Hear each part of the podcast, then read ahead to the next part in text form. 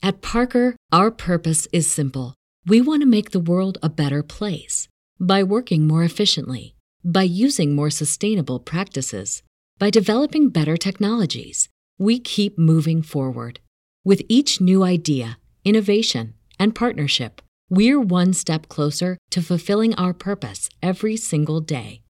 To find out more, visit parker.com/purpose. Parker, engineering your success. What's so special about Hero Bread's soft, fluffy, and delicious breads, buns, and tortillas? These ultra low net carb baked goods contain zero sugar, fewer calories, and more protein than the leading brands, and are high in fiber to support gut health. Shop now at hero.co. Want to talk about a new movie? Check. Want to talk about an older movie similar or related to that new movie? Check.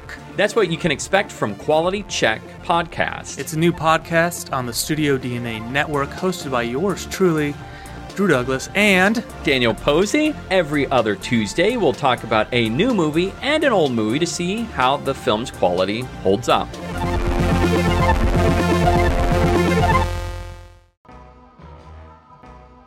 Live from a bunker in the heart of the Ozarks, a podcast that's idea of dangerous stunts is recording at 9 a.m. on Saturdays. It's SIFPA.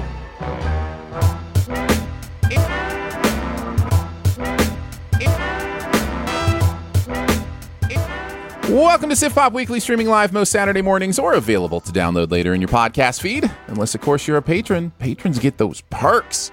I'm your host, Aaron Dicer, and each week we'll chat about movies, TV, and whatever else from the pop culture universe is on our minds. And please welcome our guest this week. He's trying to figure out why he's covered in honey and salmon. It's Dom Fisher, ladies and gentlemen. Dom, welcome. Hey, hey, hey. I'm glad to be here, man. Release I- the bear. Uh, Yeah, man. That's terrifying. that is truly terrifying. Uh, Dom is from Geek Vibes Nation and uh, has been on the podcast, I think, once before. Glad to have you back. Uh, certainly heard from some people who said they loved having you on, and so we wanted to make sure we extended an invitation uh, back. And uh, you were so gracious to s- say yes. So thank you Most for definitely. that. Appreciate you being here. We're going to chat Moonfall, um, which is not the new Jackass movie title, although it you know cer- certainly could be. Uh, and Jackass Forever, and uh, we'll we'll chat about those movies. Our best ever challenge this week is best ever disaster movies. Um, so we're going to look at that topic, and then of course we'll do some uh, buried treasure and uh, all that kind of fun stuff. But first, Dom, how have you been, man? Like, how's life? How, how's I mean, we're we're deep in the winter now. We may be, you know, heading out. We've got a ton of snow here. I don't know what it's like there in Nashville, but how are things for you? Oh man, things are good. Uh, it's just cold here. Uh, I've got enough jackets now uh, that I'm I'm pretty good. My wife is like, jacket. You want another jacket? There's another jacket. Cool. Um, How many can I wear at once? uh, but no, I've been I've been really good. Uh, these past couple months have been good. Uh, I, I unfortunately did catch COVID back in December Yeah, uh, around the holidays, but it wasn't too bad. Had like a good. one or two bad days, and uh, since I'm vaxxed, you know, it's it was all good. So Yeah, yeah. It really is incredible to to look at the difference between how the disease is hitting the vaxxed and the unvaxxed, and it's. Uh, yeah, I think I saw the stat I saw yesterday. By the way, uh, today on Sif Pop, COVID talk. Uh, you know, you never know when it's going to happen, but it's happening today. Ninety-seven uh, percent more likely to have serious uh, illness or death if you're unvaxxed, which is just it's just well, that's a wild number, just a Yeah. wild number. Um, but yeah, so I'm, I'm glad you made it through. I actually uh, had it right at the beginning of everything, like right when the vaccine started coming out. Um, I actually tested positive the same day I got my first shot, my first Pfizer Oh, shot. no. So, so, uh, so man, I was so immune after that. I was just like, man, I'm I'm vaxxed and got the natural immunity. Um, but thankfully, it didn't hit me that that hard either. I just lost my taste and smell basically, um, and that was pretty much it for me. Maybe a little bit tired. Um, but yeah, hits everybody differently. So everybody stay safe. If nothing else to hear from us, stay safe. Uh, sure. It is it is certainly something we're all still going through. Uh, it is it is still the year 2020 as far as I'm concerned. For- yeah, Uh, for it kind of feels like that sometimes. Uh, well, the latest movies to come out in uh, 2020 uh, are Moonfall and Jackass Forever. So we're going to talk about those. Let's kick it off by talking about Moonfall. I've made a shocking discovery. I need you to get me in touch with NASA immediately. Well, NASA and I aren't really on speaking terms these days. Well, that'll change. When you tell them that the moon is out of orbit. There's no need to panic. Not crazy! Why are they lying about all this? It's too late to stop. You knew all this was happening before NASA. You're the unidentified source? Oh, yes. In 2022, humanity will face the dark side of the moon. A mysterious force knocks the moon from its orbit around Earth and sends it hurtling on a collision course with life as we know it. Uh, Moonfall is the latest from Roland Emmerich, who really kind of likes this whole disaster movie thing. It seems to be a, a fun thing for him to do, uh, and so he's doing it again. You've got Patrick Wilson and Halle Berry uh, kind of leading this one off, uh, with several others you may have heard of, like Donald Sutherland popping in there, uh, Michael Pena, uh, John Bradley, who's a lot of fun. Uh, is kind of the comic relief in this. Uh, what did you think, Dom? Did you like it, love it, dislike it, hate it, or it was just okay? What are your thoughts on Moonfall? you know what? It, it was it's really hard. It was really hard to, to kind of decipher my feelings about it, but Well, I'm on the landed- like. s- I'm on the like side. liked it. Oh, this is so good. I'm so happy. Uh, I I will let you go first with some of your thoughts having liked this movie. I hated this movie. I hated every second of this movie. Um, that is very rare for me because I hate hating things. Uh, Right, But. I just within 15 minutes of the start of this movie, I was done. I was just so done with what was going on here. But please tell me about uh, what you liked about Moonfall. So I was I was of the similar mindset about halfway through. I was like, you know, it's the world's ending and you're making jokes and there's there's too much levity and I'm like I, there's no there's no sense of urgency. Like there's no one's really panicking that much. Like, well, you know, we have to try to figure out what we're gonna do. No, Mhm. we're, we're all gonna die. But what saved it for me was the third act when it kind of gets into the more sci-fi aspects and Mm-hmm. the conspir more of the conspiracy theory um, Mhm. world takes over, and you know, kind of this where we might have come from and what these mega structure of the moon. I was like, okay, I'll I'll take that because the movie was already kind of absurd, and um. That's where that's where it saved it for me because I, I did write it off for a minute. I kind of checked out. I didn't really like Halle Berry's character. Like I like I love Halle Berry, and Of I, I'd hate to, I'd hate to say like her, she just didn't work. Her character just didn't work. I love that she was strong and stoic in the face of all these things, but there was just she was dry. The character was dry, and maybe it's because I found out later that it was originally written for a man, and they didn't. It seemed like they didn't change anything besides like, hey, Mhm. she's a mom, but Mhm. her her story arc didn't finish.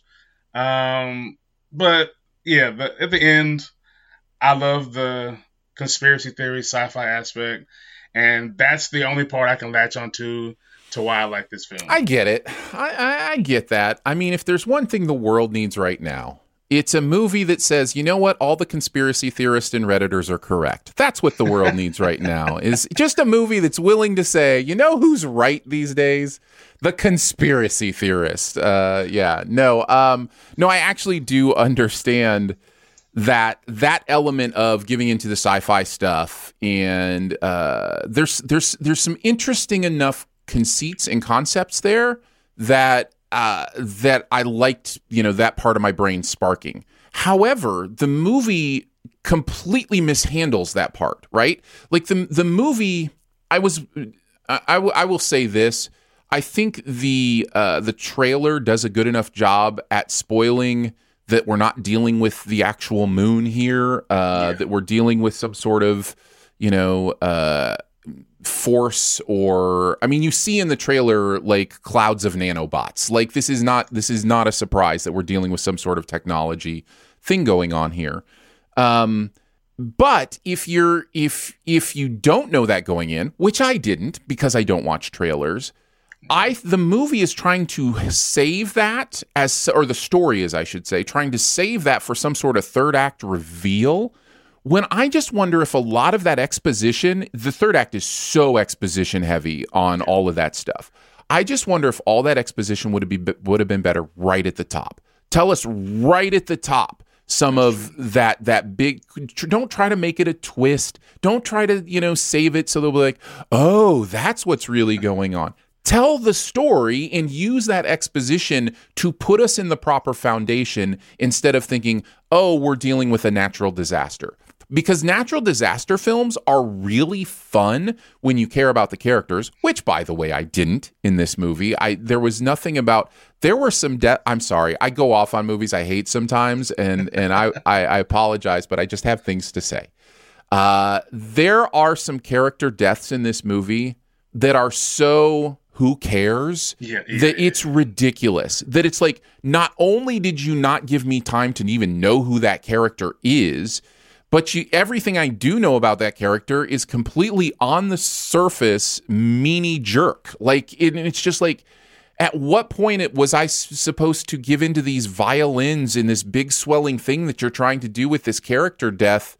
What, why? Why am I supposed to feel that way? My my, you know, it's a total contradiction to, you know, how you've presented this character to me, and it's just like overall, the movie was so much less concerned with telling a good story having good characters as it was to just oh look at this cool idea we had and look at all the money we have to do some special effects with it and at the end of the day that stuff is nothing if it's if it's not applied to a story that that you know I can't I can't connect to at all you know yeah they so. they definitely I think they definitely should have if they were going to do what they did make the whole story about um, John Bradley's character and yeah. just let him be the focus yes. because yeah I didn't care about the disgraced astronaut. It was like, well, so Did, yeah. Michael Pena. I feel like Michael Pena was wasted. So like, wasted. Yeah, they and I and I had my I was skeptical going in. Like when you see movies like this and the bigger names, someone's getting you know washed out, and they're just there to bring you in to the movie. Because Michael Pena to me is he brings like this awkward funny, and it just wasn't there. And I'm like, I don't believe him as this serious businessman either. I don't know what that was. Like, yeah. I have this place up in Aspen because I'm this rich guy, and like, you what? I don't. What? Look like a used car salesman. I don't know what you're doing. Yeah. Yeah, it was a Lexus dealer or something. I, I will say we're not we're not tipping uh, tiptoeing around spoilers too much here. There's not uh, again a lot to spoil uh, other than maybe how things finish out. Um, but I will say there's a son character in this, uh, appropriately named Sonny. Uh, you know, because if if the sun part wasn't on the nose enough, how about what's the opposite of the moon? I don't know. The sun. Uh, anyways, there's a there's a sun character in this that I think is supposed to be the emotional through line. If if I'm reading the what this story is maybe trying to do, and yet we know so little about this kid other than I guess maybe he went from kid to getting in trouble and that's all we know. We don't know why he gets in trouble. We don't know what it was about. I mean, we kind of know that his dad was a disgraced astronaut. And are we just supposed to believe that because his dad was a disgraced astronaut, he, you know, turned to a life of street crime? like what like what is what is this character? And why is the movie spending so much time like redeeming a character that I don't know why he needs redeemed? I don't right. like I, he got all I saw is he got arrested once. That's all I saw. Like uh it's just the movie has no time for any good storytelling and uh and yeah that character and, and, it's not like charlie plummer's a bad actor it's just there's nothing for him to do uh in that role you know who else i was trying to figure no, yeah, go ahead. No, go ahead. Was, I was trying to figure out why he was there for a while. I was like, they keep showing him, but he's not saying anything. Like, why is he here? Mm-hmm. And I don't, and I don't know why. Like his, fa- you, you're a disgraced astronaut because some bad thing happened, which it's bad, but it was kind of small in the grand mm-hmm. scheme of things.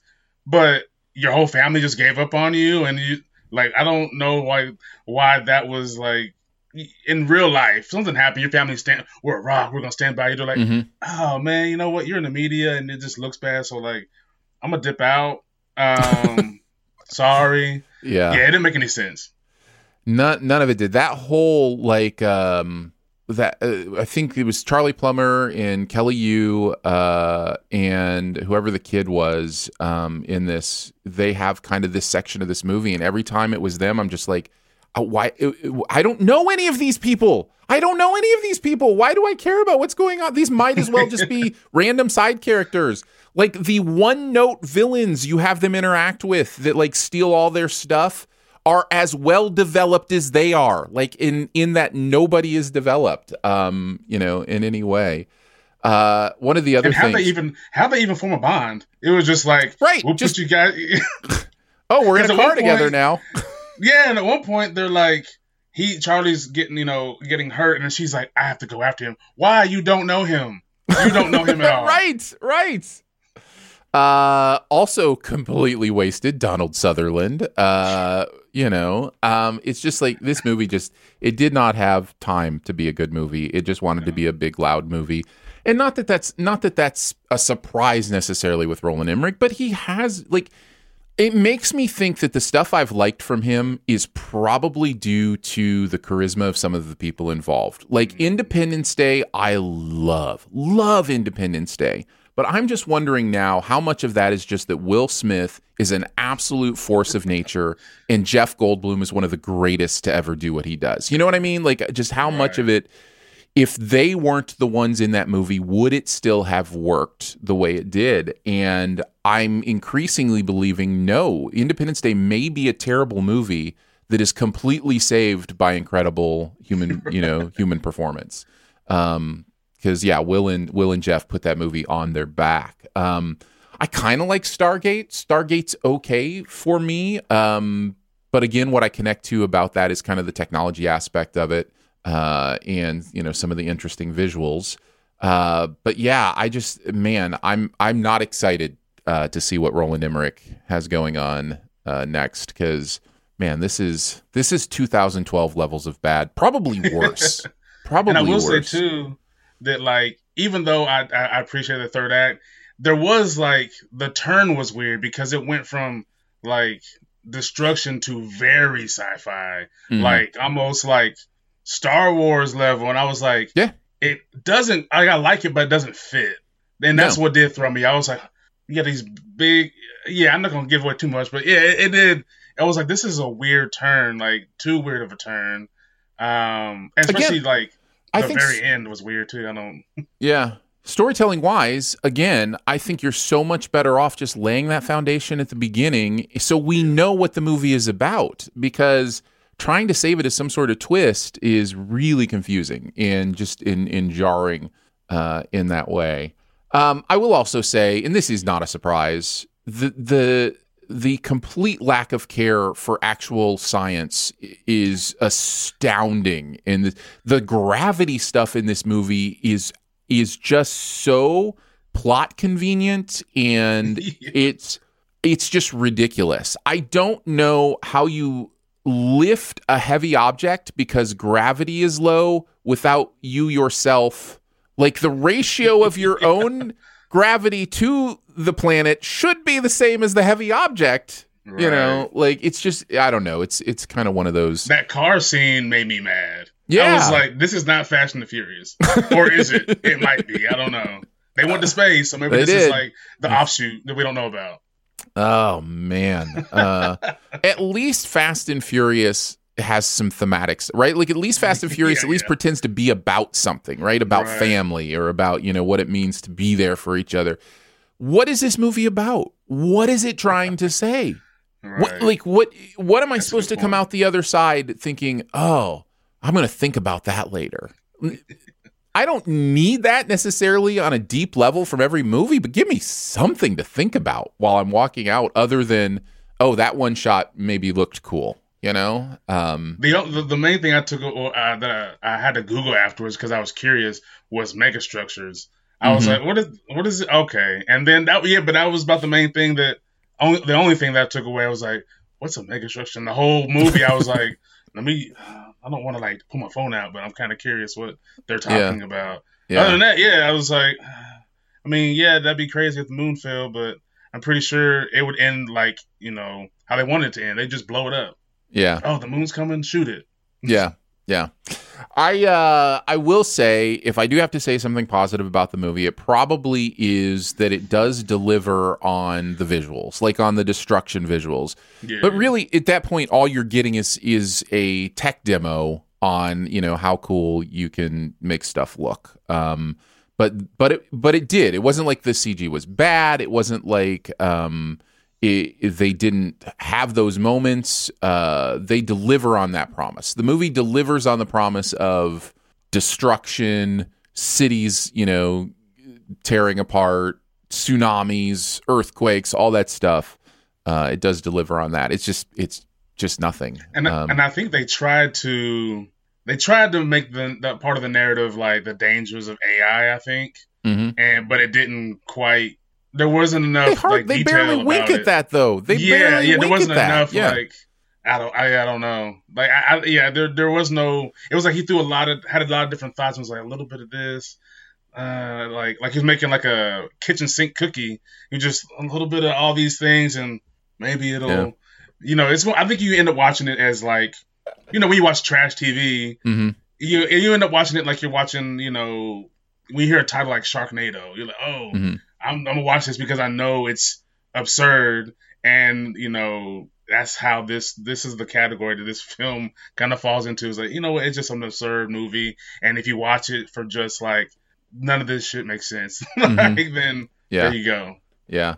I uh I just I love the fact that uh, apparently you can you can launch a space shuttle with five people. You know, that apparent Yeah, yeah. and two two no, three of which are are in the space shuttle. You just need a couple people to push some buttons, you know? Just push some buttons back at uh, control, guys. Uh, everything will be everything will be just fine. And not not even have all the rockets you need. Like, oh, Right. okay. Yes. Yes. Oh, we can, we can just do it on two. We haven't done like you know. There's not like intricate math involved here that uh, that you need certain things. No. No. We'll just we'll just fly on a couple of rockets here. Uh, that is Moonfall. I don't have a ton more to say on it. Uh, did you have anything else you wanted to mention? Um, uh, what, what would Elon do? You know? oh, I can't believe how much I hated this movie. Uh, it is not a recommend for me. I don't even think there's really. I watched it in IMAX. It was kind of beautiful, but a very a lot, a lot of annoying stuff to sit through to get to any kind of cool visual. So, so yeah, not a recommend for me. Dom, would you recommend it? Uh, when it comes out on VOD. There you go. There you go. All right, let's move into uh, the next movie. Uh, by the way, uh, Moonfall is in theaters. Uh, we're going to take a look at Jackass Forever. The world waited for what felt like forever. Then, we waited longer. But this February, promise This is gonna be the gnarliest shit ever. the wait is over.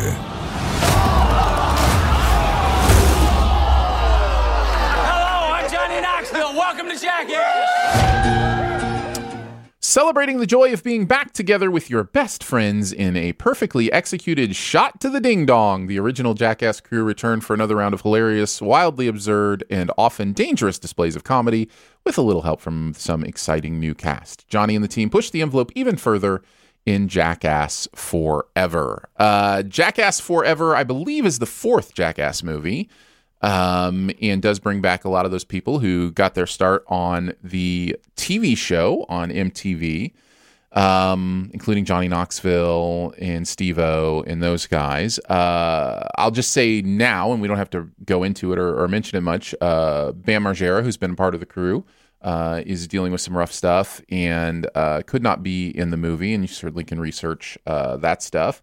Uh, and then, of course, they lost one of their members uh, in an accident, uh, not related to any kind of filming. Um, but uh, but yeah, it's been it's been an interesting twenty years for these guys. Uh, Dom, I guess before you even say whether you liked it, loved it, disliked it, hated it, or it was just okay, what is your relationship to the material? Like, what is uh, your your um, w- you know your relationship to the entirety of Jackass? Uh, I definitely started watching this as soon as it hit, it, uh, hit MTV Mhm. when I was probably in fourth, fifth grade. I lived in Utah where a lot of people already did some of those things, a lot of hills and mountains and things. Uh-huh. So like it was, and you know, I, we didn't read the disclaimer, so we definitely tried some of those things uh, that we weren't supposed to. But yeah, since the beginning, I've been a fan. Um, all the guys are very like likable. It's kind of hard not to like it, even if you're not a fan of you know getting hit in the nuts or Mhm. jumping off things. Hard, Right. It's hard not to like these guys. Yeah. So did you like it, love it, dislike it, hate it, or it was just okay? Oh, I loved it. Loved it. Full on loved it. Um, I'm going to probably land in the just okay category. I have a I have a really really back and forth uh f- you know feeling about this material.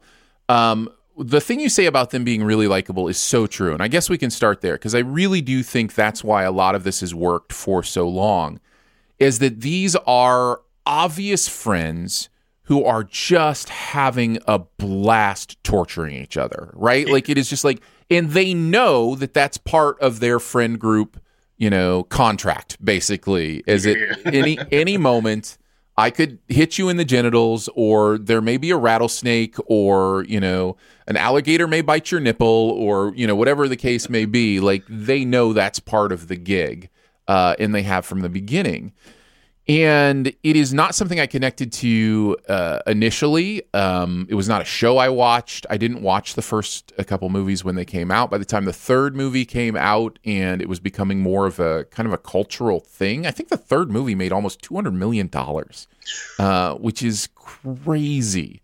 Uh, I took a more serious look at it and watched the first two as well as the third one, which I think was 3D. I think it was Jackass 3D was Yeah. the the third one and uh I came to a place where it was like I get it. I understand why people enjoy laughing with them. I laughed a lot during this movie. I laughed more in this movie movie than I do in most movies. It is hard not to have that laughter be contagious and the experiences that are happening.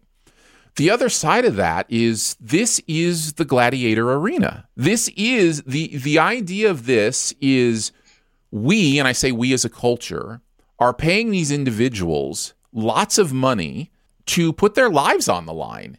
And that that kind of eh, makes gets under my skin a little bit. I'm just like, is that who we want to be where we honor this idea of, oh, go and do something that might kill you because I want to laugh, right?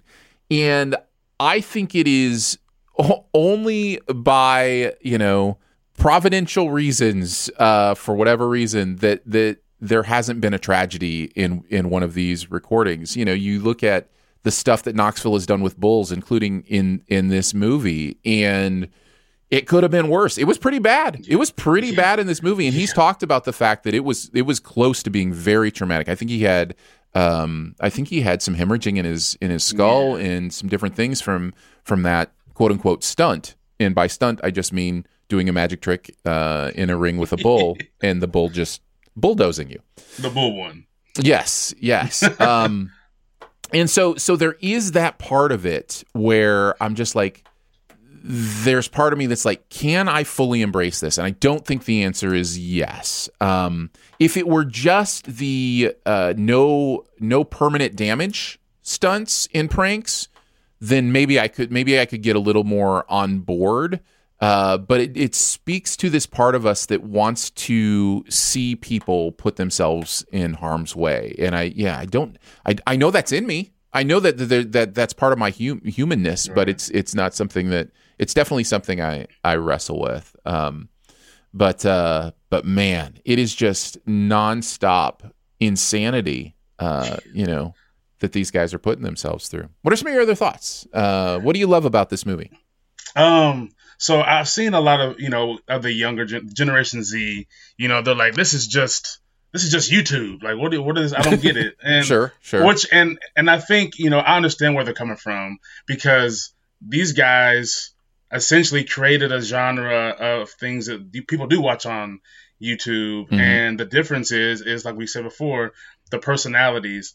Like you, you care about and you laugh so hard because you, we've grown to know who these guys are, what they, how they feel about certain things that they do. If I'm watching somebody on YouTube, it's just I don't, I don't really care. This guy just got hurt. I don't know who this guy is. Don't know where he came Right. from, anything. So I think that's where the the divide happens. Um, but you know, for for me, it's weirdly enough, I look at at the film and what they do in a philosophical type of way sometimes, Mhm. to where um, every time heals all wounds, right? And kind of anything that happens, if it sucks in the moment, live in that moment, it's gonna suck, but later on, it's gonna be okay. You made it through, whether it was 30 seconds or 30 minutes, whatever that hard situation, you you can make it through. And that's kind of how I look at some of the things that it and it and it's weird to look at it that way. You know, these Mhm. guys are getting hit by a bull, but then later on, you're like, he made it through. He's okay,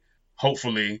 Mhm. Um, but that's kind of how I, I look at um, some of what they do in, in in the grand scheme of things because it, it is a a friendship bond thing that we put ourselves through different things and eventually you know we have to work it through.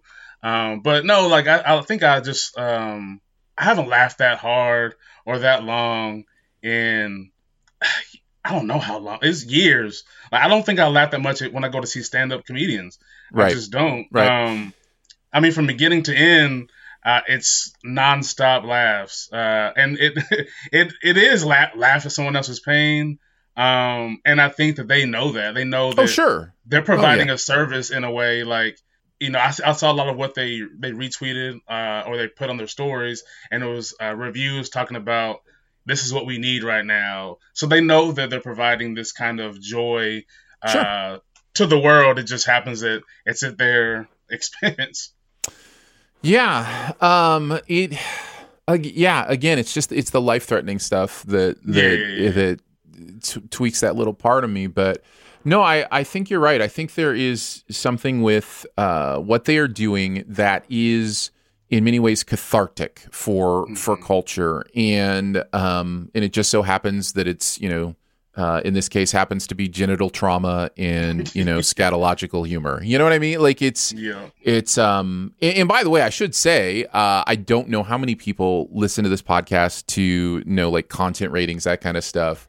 There, there's a lot of genitals genitals in this movie. Uh, there's a lot of penis. Uh, So just just something to know ahead of time.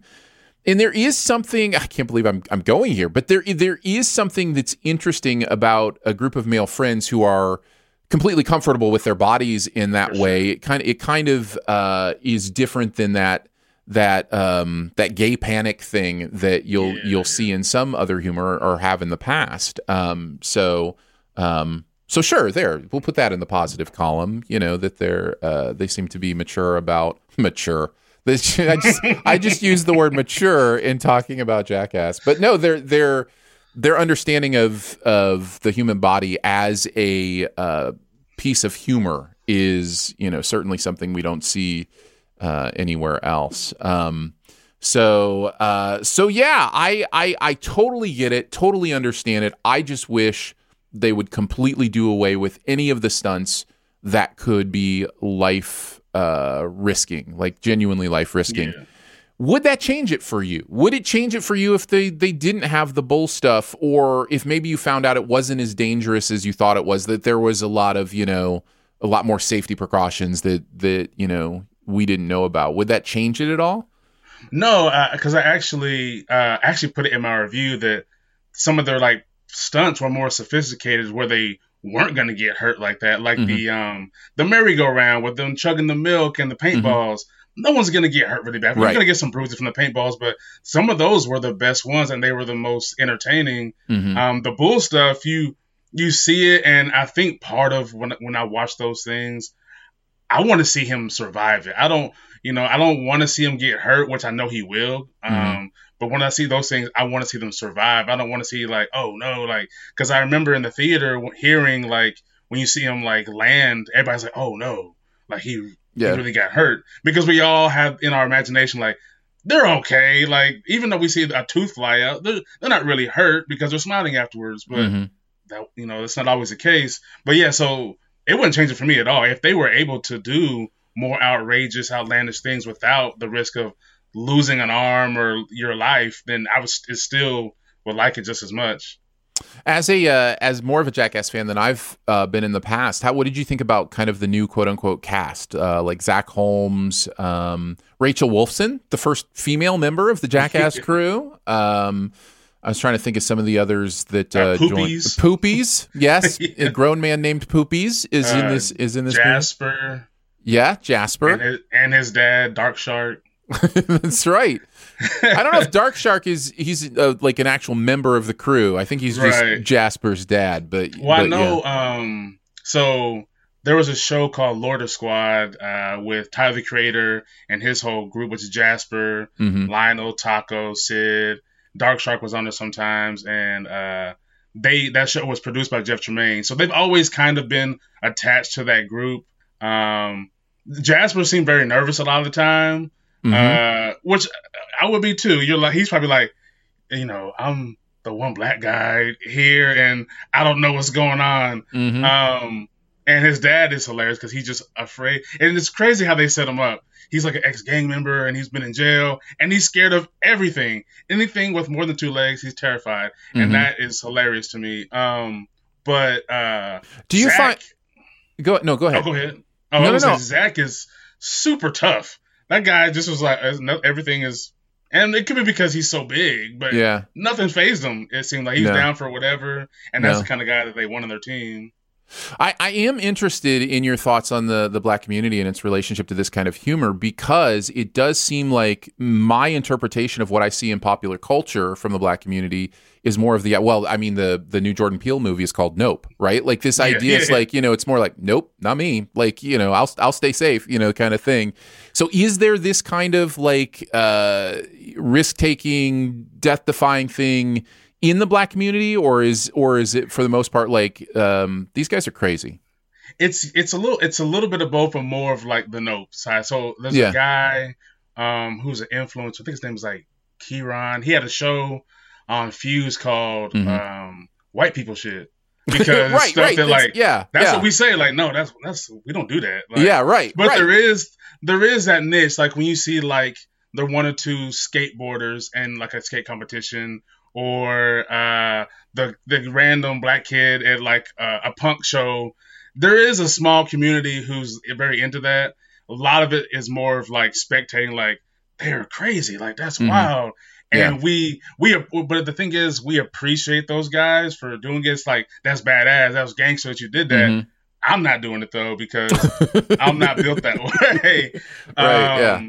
But there is there is a genuine like love for for seeing that in the in the black community. It's just that most of us are not gonna attempt those things. You'll have the Mhm. one or two. And I since I grew up in Utah, I, I was part of doing you know certain little things like that. I wouldn't go to the full extreme. I have friends that did like backyard wrestling, and they're like, "You want to jump off the roof onto this table?" I'm like, "No." But if you want to hit me with like a chair, maybe I don't. I'm not doing too much. um, so that there is there is that um, that that small uh, subsect of the of the black community that will you know participate or do those things, but more spectation than anything. Well, it's interesting because the movie, you know, it it does add Jasper, um, and you know Tyler's on there, and like you you mentioned, um, there are some other um, um, people on there as well. But it also again adds Rachel, which is another interesting. Like it's interesting to think how does what this has always been in many people's minds is, um, you know, dudes being crazy, you know, du- dudes being dudes. And it's like, okay, so how does the masculinity, how do our perceptions of masculinity and femininity play into how Rachel is received as a, uh, you know, a member of this over the top crazy crew? The stunts that she does are all physical pain based. I think she licks a taser at one point, and she has a like a scorpion Botox, you know, prank that that she does. Um, in in in one actually one of the most interesting parts of the movie, and by the way, I'm not afraid to, to spoil. I mean, you, you you know the the deal with Yeah, with yeah. Jackass. We don't need to do a SIF spoil on on Jackass stunts. But during the scorpion Botox, they acc- the scorpion accidentally gets dropped on her chest, and she's like, "Get it off me!" And one of the guys is like, "I can't touch your boob unless you give consent," and she's Right. like, "I give consent." but just hearing that in in this in this kind of environment, like the idea that they are as careful with and i saw a lot of covid masks like that kind of thing mm-hmm. like that they're careful with like covid masks and touching consent and then they've got their penises out all the time and also are about to kill themselves. Like the con like the the contradiction there is so fascinating to me that like for entertainment i will get plowed over by a bull and almost die but please keep your covid mask on if you're filming it. You know what i mean? Like there's there's just kind of that that weird thing going on here. Um did that ever occur to like how like what are some of your thoughts on her being on the team and and just come some of that kind of stuff No, they they definitely make your argument for penises don't have to be like innately sexual things. Right. Like Yes. you know what I mean? Like most like well, I think Poopies was like, uh, I was afraid to do this because everybody in the in the world is gonna see my penis, but like here I am, Right. Right. I don't care. Um, no, it, it's a, it is a weird dynamic, and and that's, it's crazy you say that because I've never seen any of them want to sexualize anything besides you know Chris doing this party boy stuff, but it's the shock factor of like, hey, I'm a, na- a guy dancing half naked in public, and nothing's Right. ever sexual. They never try to make anything sexual.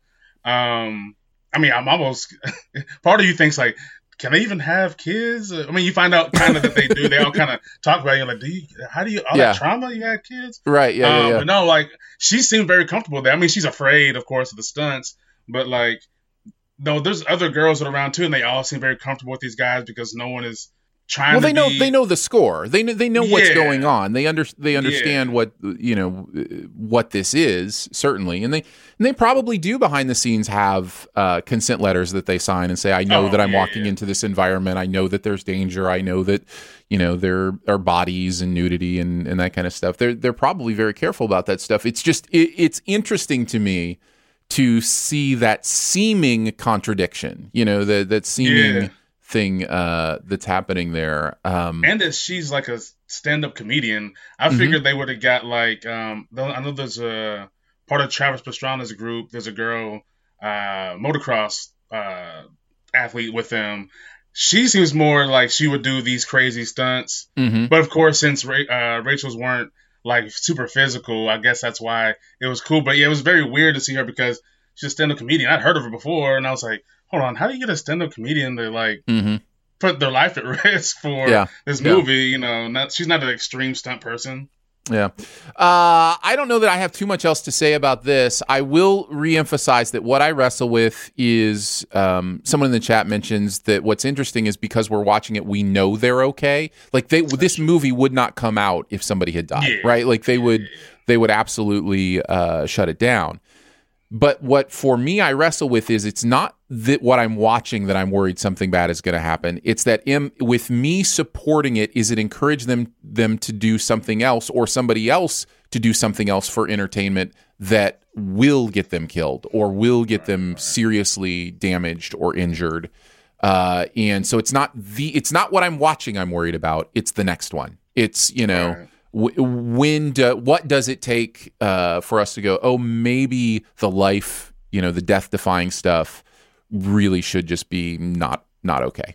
And uh, and you know if we're being honest, we could have the same conversations about the NFL, right? Like we Yeah, could have yeah, the same conversations about the money that we are paying people to really genuinely hurt themselves permanently you know? And um i think they're important conversations. I don't have the answers. You know we we all kind of want to give people the freedom as adults to uh, you know consent to do things that might harm them for their own um you know financial benefit. Uh but i think there is something to wrestle with there as a as a culture. So uh for sure. Um anything else from you dom about jackass forever? Uh, I don't know what danger Ehren did to piss everybody off, but he got the brunt of the entire film. I think Like, it's his- because we're talking about Ehren uh, McGhehey, uh, McGhehey. Yeah, uh, yeah. Uh, um, because uh, that would not be me, Ehren. Um, but I think it's because he genuinely has those reactions where you think, oh, he's having a mental breakdown. Yeah, uh, yeah, and he's willing to go there.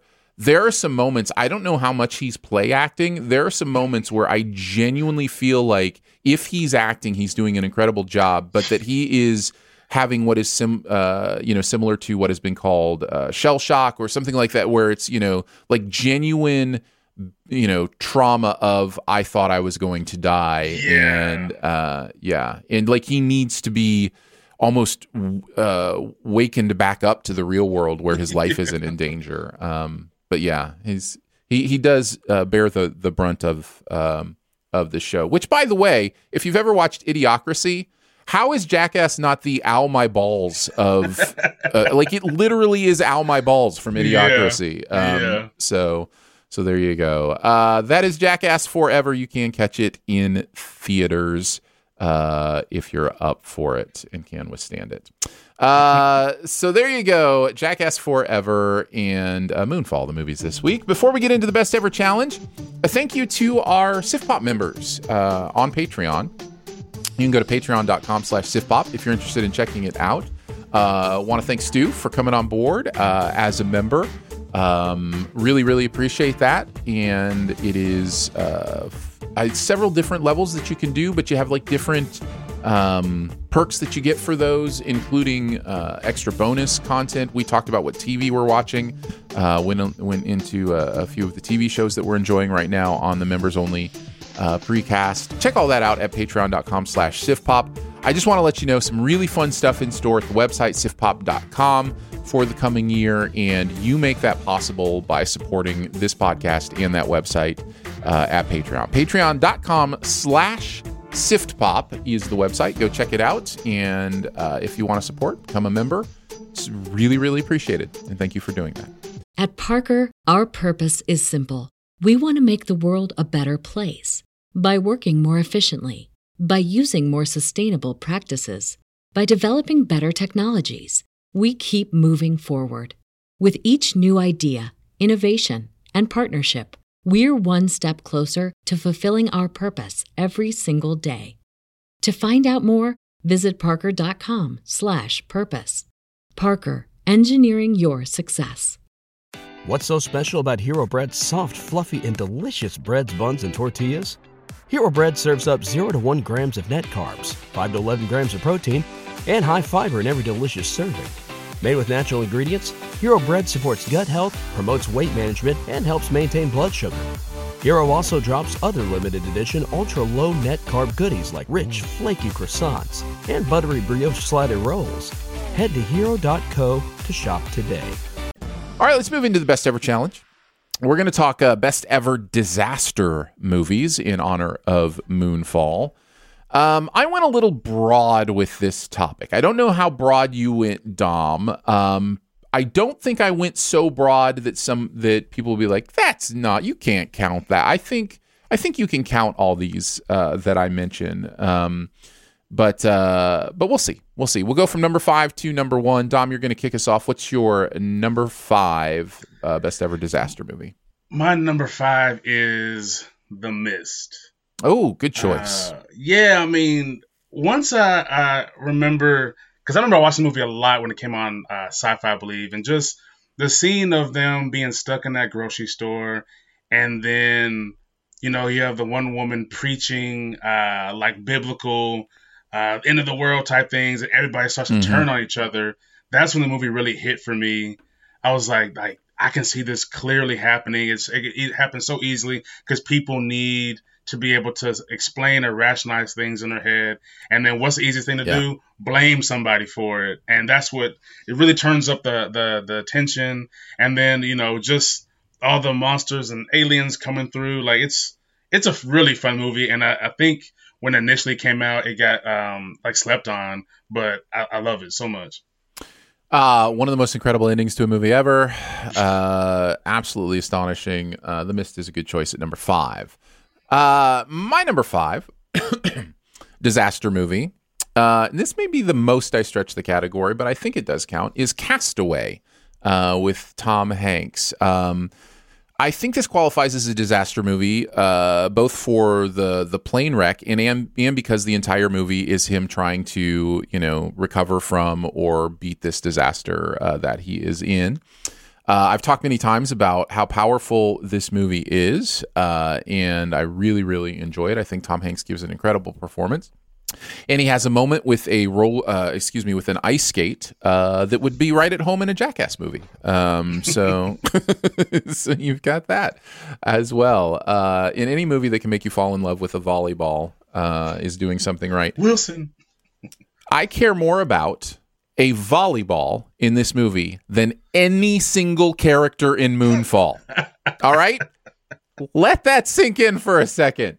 They made a volleyball more important to the story than any character in Moonfall. Okay, there you go. Uh, that is my number five is Castaway. What do you got at number four, Dom?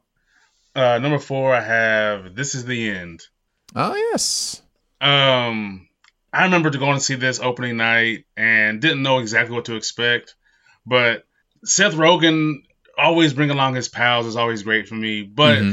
the fact that they're playing like these um, heightened versions of themselves, and you see them being super extra, and how these Hollywood, the Hollywood elite, you know, would um, how they would uh, fare during some kind of apocalypse and mm-hmm. rapture, mm-hmm. and uh, I mean the scene of of Danny McBride walking out with a chained, masked uh, Channing Tatum like I don't know how you beat that imagery. It's it's hilarious. It and is. as he's eating somebody, you know. This oh, is so kind good. of this is kind of the fictional, uh, in many ways, a, a fictional uh, version of Jackass, right? Like you've got this group of friends, and they're doing some of you know the same over the top, you know, physical stuff, gross stuff, whatever. Um, but you know, it's all fictional, and you can just tell they're having a blast, and so you're yeah. laughing along with them. Um, it's it's really really funny. That's a decent choice for sure. Uh, my number four best ever disaster movie is Gravity. Uh, one of my favorite uh, movies. I think uh, Sandra Bullock is absolutely incredible in this movie, and I think this is one of those that that it really benefited from the movie going experience for me. But then when I was able to watch it later, even on a smaller screen, I was like, oh, this is incredible storytelling. This is incredible um, thematic work that's being done here on Cuarón, always he seems very interested in life, in birth, in you know, childhood and there are so many beautiful images in this movie that literally echo like gestation and cutting the umbilical cord. And the movie ends with like her first steps. Like there's there's this real thing about the da- just the inherent danger of being born. You know like that that life is this terrifying but beautiful thing to, to just exist.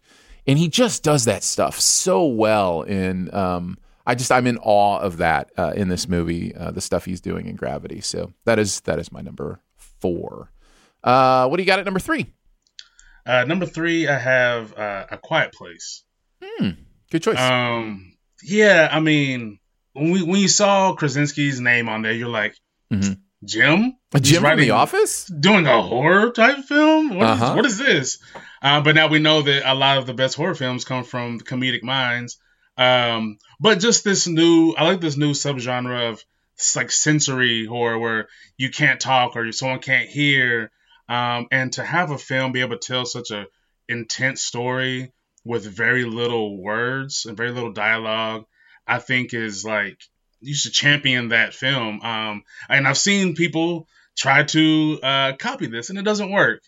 Um, and the fact that we don't, what where where signs fell to me is being able to see what this alien thing looks like to only see flashes of it in the first A Quiet Place, um, let your imagination run a little bit. You don't know where they come from, exactly what they look like, um, and then them having to like really be put in a spot to have to use their minds and be creative to figure out how we're going to survive this thing. Um, just boosted it that much more. Um, and yeah, I mean, watching that movie, you think like, would I survive this? And the answer is no. I wouldn't. nope. No, that is my answer too much. on any of these movies. On every single one of these movies, I'm like, I'm the first out. Bye. Sorry. Yeah. It's, my time is over. And enjoy your fight against whatever big thing is happening because I just got eaten. Uh, so, Yeah. yeah, no, I'm Within totally the with you. first like 30 seconds. Look Yeah. over there. Oh, I died. Yeah, yeah. He's like, oh no, I died. Uh, yeah, yeah, exactly. Uh, my number three best ever disaster movie uh, is Apollo 13, which is interesting because it is kind of a real life uh, disaster movie, and you know, based on a story that really happened, or if we're to believe Moonfall, um, maybe didn't happen. Um, maybe everything that went wrong was was due to future AI tech. Uh, who knows? uh, but uh, I find this movie to be compelling in many, many ways. Primarily, which how much it emphasizes just the absolute power of human ingenuity and the idea of problem solving and you know finding your way through things. Um, just really, really great stuff. It is the second movie out of three I've mentioned that has Tom Hanks in it. So it's just a little disaster movie theme for you. Uh, Apollo 13 is my number three. Um, what's your number two, Dom? Oh, you know what? You got me thinking real quick about Tom Hanks and disaster movies. I just watched Finch not that long ago. Mhm. Maybe, maybe he knows something we don't know. You know what? We need to hit up Tom. Yeah. Uh, my number two is Zombieland. Okay. Uh, I love the movie. It's fun. Um, and I don't think we've ever quite gotten a film that, with a disaster, gives us a step by step on how to survive just in case this does happen. Now, we know with doom, doomsday preppers and things of that sort, Walking and Walking Dead, you know, we always saw this, but to get a rundown of like, you know what, if this happens, uh, with all these different types of zombies, different locations, this is how it's going to play out. Um, and who knew that this is the way that I needed to have? Um, I can't think of his name now. Uh, I- Jesse Eisenberg? Tallahassee. Oh, Woody no, Harrelson? Woody Harrelson. Yeah. Who I didn't know I needed him as Tallahassee, but you know what? I did. Mhm. Uh, he he fit that role perfectly. Um, and I love zombie films, but this one is uh is different. It gave us something fresh, um, and in a genre that's crowded, it gave us something new, and I think that's why it stands out from a lot of the other zombie films. hmm Yeah, it's it's really funny, and it it really understands where the humor comes from and how to uh, incorporate that without diminishing what it wants to do with the tension. I don't think the second one succeeds at that as well as the first one does. Um, but uh, but yeah, the first one definitely does some good stuff like that. Um, all right, my number two, uh, really even though I just used a real life one, this is also a real life one, but uh, really mixed feelings about putting this as a disaster film because of how powerful and meaningful this movie is. But I think it is one of the clearest real life examples of what is what the actual trauma that is disaster. Uh, and it is an incredible film by Paul Greengrass called United 93. Um, and I just, I don't know that I ever want to watch this movie again, but it is so clearly communicates the trauma and again, the human element of what must have been happening on that plane once they knew what was going on. Um, the other planes on that day were probably very clueless as to what was going on until it was all over for them. But this is a group of people who, due to a few reasons that the movie goes into, understood the score. They knew what was happening and they knew it was completely up to them to change the narrative in one way or another. And I mean, I don't know of, I mean, there are many examples of literal heroes in our world, but the people on that flight certainly fall into that category, and this movie honors them in, in a really powerful way. So I had to say it just because it's such a great movie. Um, seems weird to talk about it as a disaster movie, quote unquote. I know that. Um, but any chance I get to let people know United United 93 is is worth watching, I, I want to mention it. So that is my number two. Uh, let's talk about our number ones. Dom, what is your number one disaster movie? All right. And you know what? I started with this movie uh, when I started looking at the the definition verification of what a disaster film was Mhm, because sure. I was going, you're very like normal what you think of disaster movies. I was like, okay, Dante's Peak and oh, Sure, you know, sure.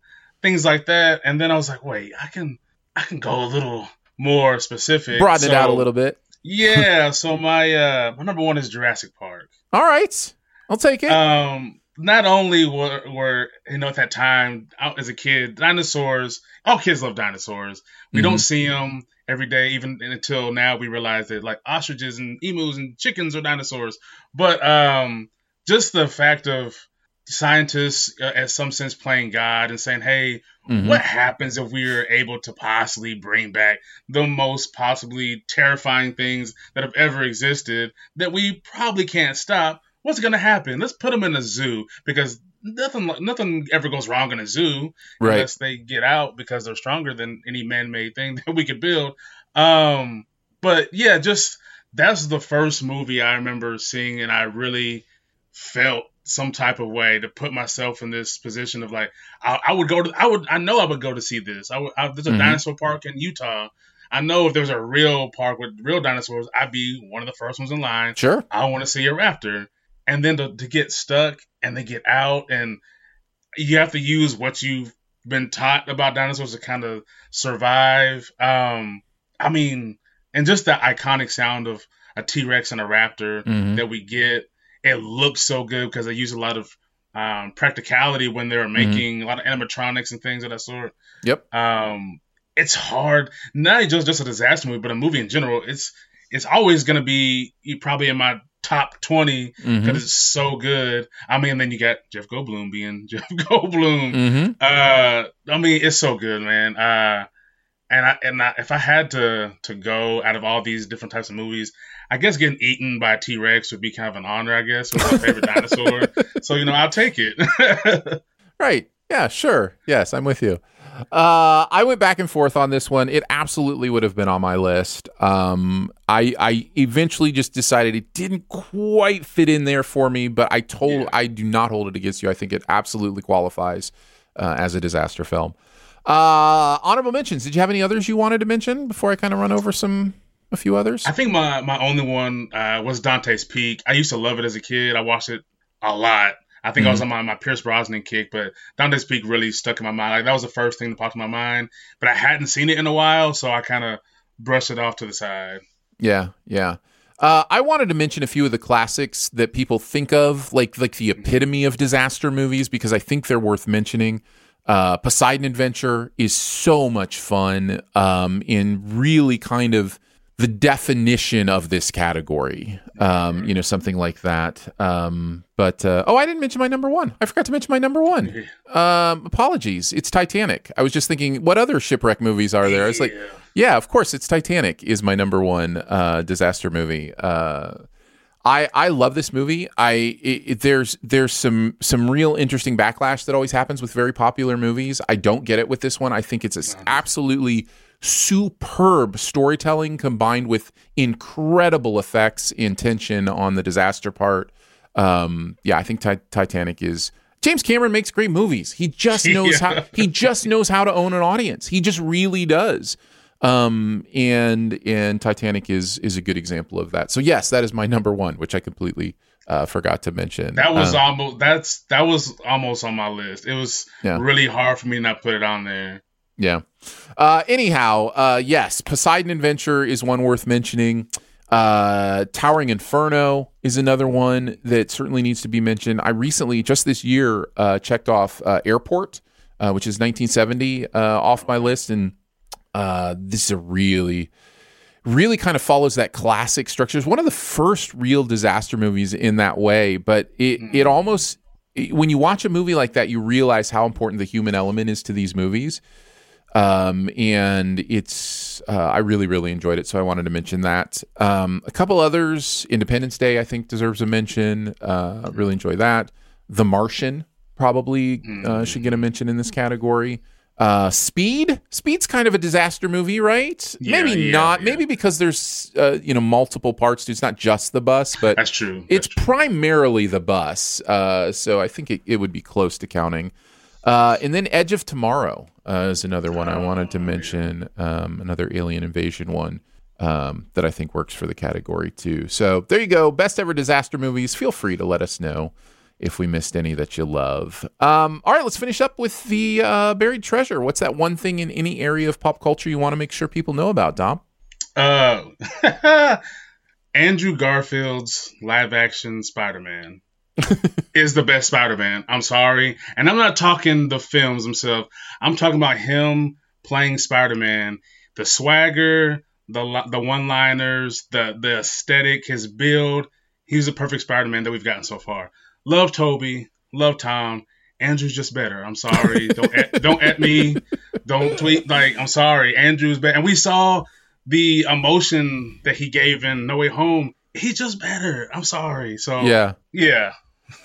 I, am with you. Uh, I've always said that. I've I've always said Garfield's my favorite Spider-Man, even though those movies weren't necessarily my favorite Spider-Man movies. Um, but I'm a huge Garfield guy too. I've loved pretty much everything he's chosen to do. Yeah. So uh, yeah, so I'm I'm totally with you on that uh, for your buried treasure.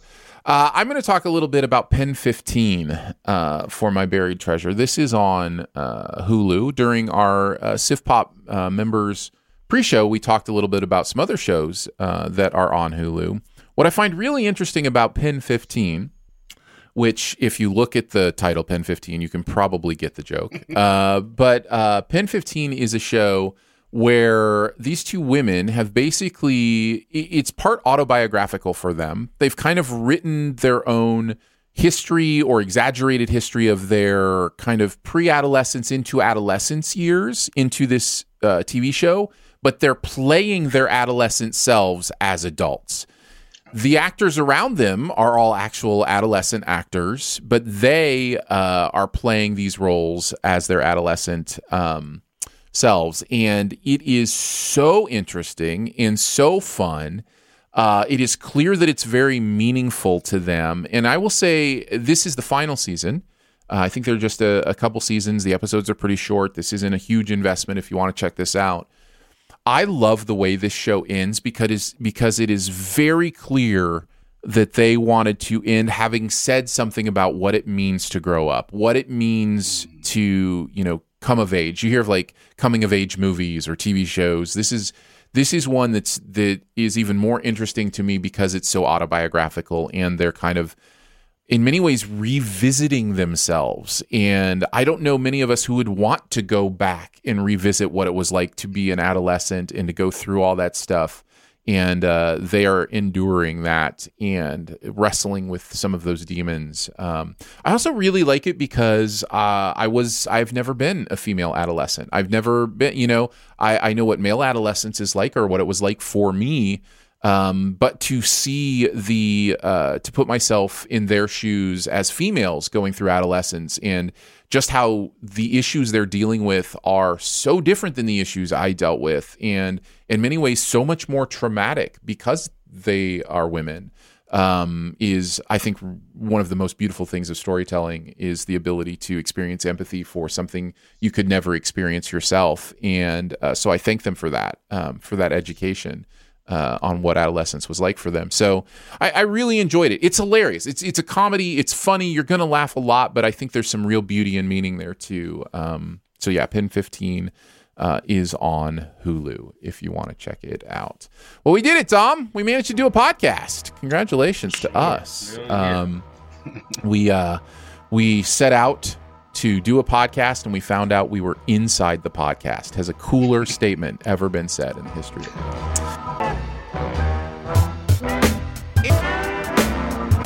Uh, thank you so much for joining us today. Sif Pop is part of the Studio DNA Podcast Network. You can find out more about other shows on the network at studiodna.media or by searching Studio DNA in your podcast player. Uh, huge thanks to producer Phil for producing the show today. Appreciate that. And big thanks to Dom Fisher from Geek Vibes Nation for hanging out with us. Where can people find you? Where can people find Geek Vibes? Uh, let us know a little bit about what you do. Yeah, so all of our articles, reviews uh, are on geekvibesnation.com. Um, and our Twitter is at geekvibesnation. Uh, all my reviews uh, are on there. We post YouTube videos and we have our own podcast networks too. So if you just search Geek Vibes Nation, basically anywhere, we're gonna pop up on there, and we have a whole gaggle of everything. What we have, we just started more YouTube stuff with unboxing videos and stuff. So you're gonna see a lot more from us coming soon as we grow our team. Awesome. Uh, Geek Vibes Nation on Twitter, and you can also check out the website as well. Dom, it's always awesome to have you on. Uh, so hope to see you back sometime again. For sure, Uh, for By the way, if you want to be a Sif Pop member, you can do that at Patreon. Patreon.com slash Sif Pop. Support starts at three bucks a month. Uh, you get access to bonus episodes at certain levels, some other fun perks, including monthly video hangout at different levels. You can find out all the details at patreon.com slash siftpop. You can also connect with us in several ways. Feel free to leave a comment, a rating, or a review at Apple Podcasts or wherever you listen. If you'd like to hit us up via email, that's feedback at sifpop.com. And finally, if you're having a good time, your movie loving friends will probably like the show too, so make sure you let them know about it and that listening is much easier than surviving a gravity wave, whatever that is. We will be back next week with, I think, Death on the Nile and uh, Book of Boba Fett. I think we'll review the, the season of Book of Boba Fett as well as Death on the Nile. And we'll see you guys then. Bye. Peace.